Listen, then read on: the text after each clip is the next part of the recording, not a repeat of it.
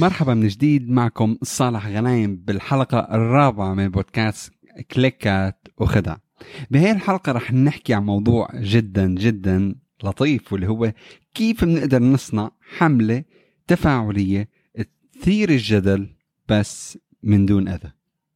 أول شيء لازم نعرف شو قصدنا بالحملة التفاعلية.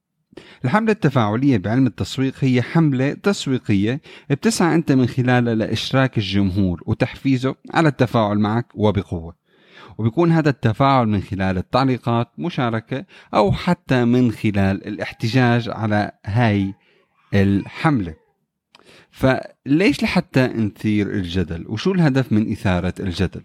هلا فينك أنت تعمل إثارة جدل وتثير الحملة التفاعلية تبعك لتتناول موضوع عن جد مثير للجدل أو من خلال استخدامك لأساليب أساليب مثيرة للجدل.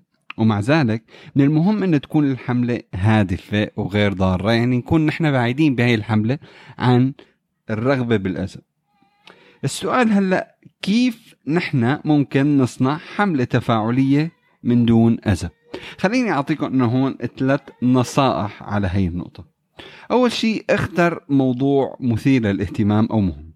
فإذا كان الجمهور ما بيهتم بالموضوع ما راح يتفاعلوا أبدا معك بهي الحملة. ثاني نقطة كون واضح بشأن الأهداف تبعك. يعني أنت هل بالفعل بدك تثير النقاش أو بدك الناس تحثهم على إنه ياخذوا إجراء سواء بحق البراند أو بحقك؟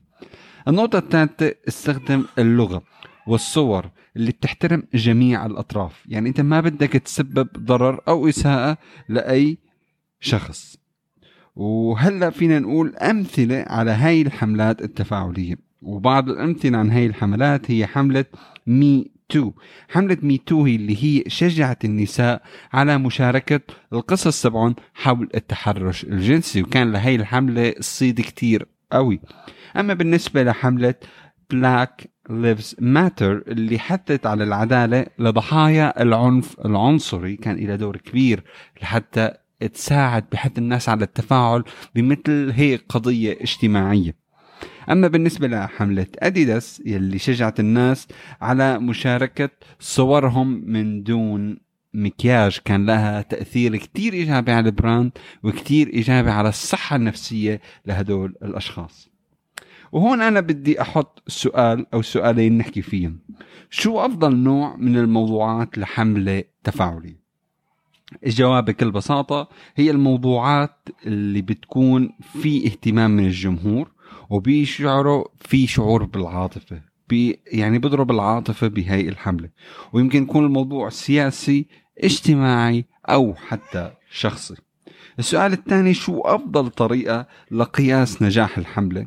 بكل بساطة في عنا كتير من الطرق والأدوات لقياس نجاح هاي الحملة مثل ال social listening ومن خلالها بنقدر قياس عدد المشاركات التعليقات أو الزيارات إلى الموقع الإلكتروني أو حتى وسائل التواصل الاجتماعي الصفحات الخاصة.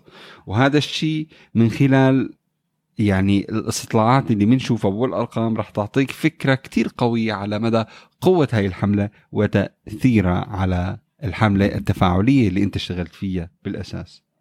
ختاما إنشاء الحملة التفاعلية ممكن يكون طريقة جدا جميلة لتوصل رسالتك للجمهور بس هالشي لازم تعمله بطريقة جدا مسؤولة وغير ضارة وباتباع النصائح يلي حكيتها متأكد إنه فينك تعمل إن إنه تعمل إنشاء لحملة ناجحة بتثير الجدل بس من دون أذى شكرا كثير لاستماعكم لحلقة اليوم. هاي الحلقة السريعة من كليكات وخدع.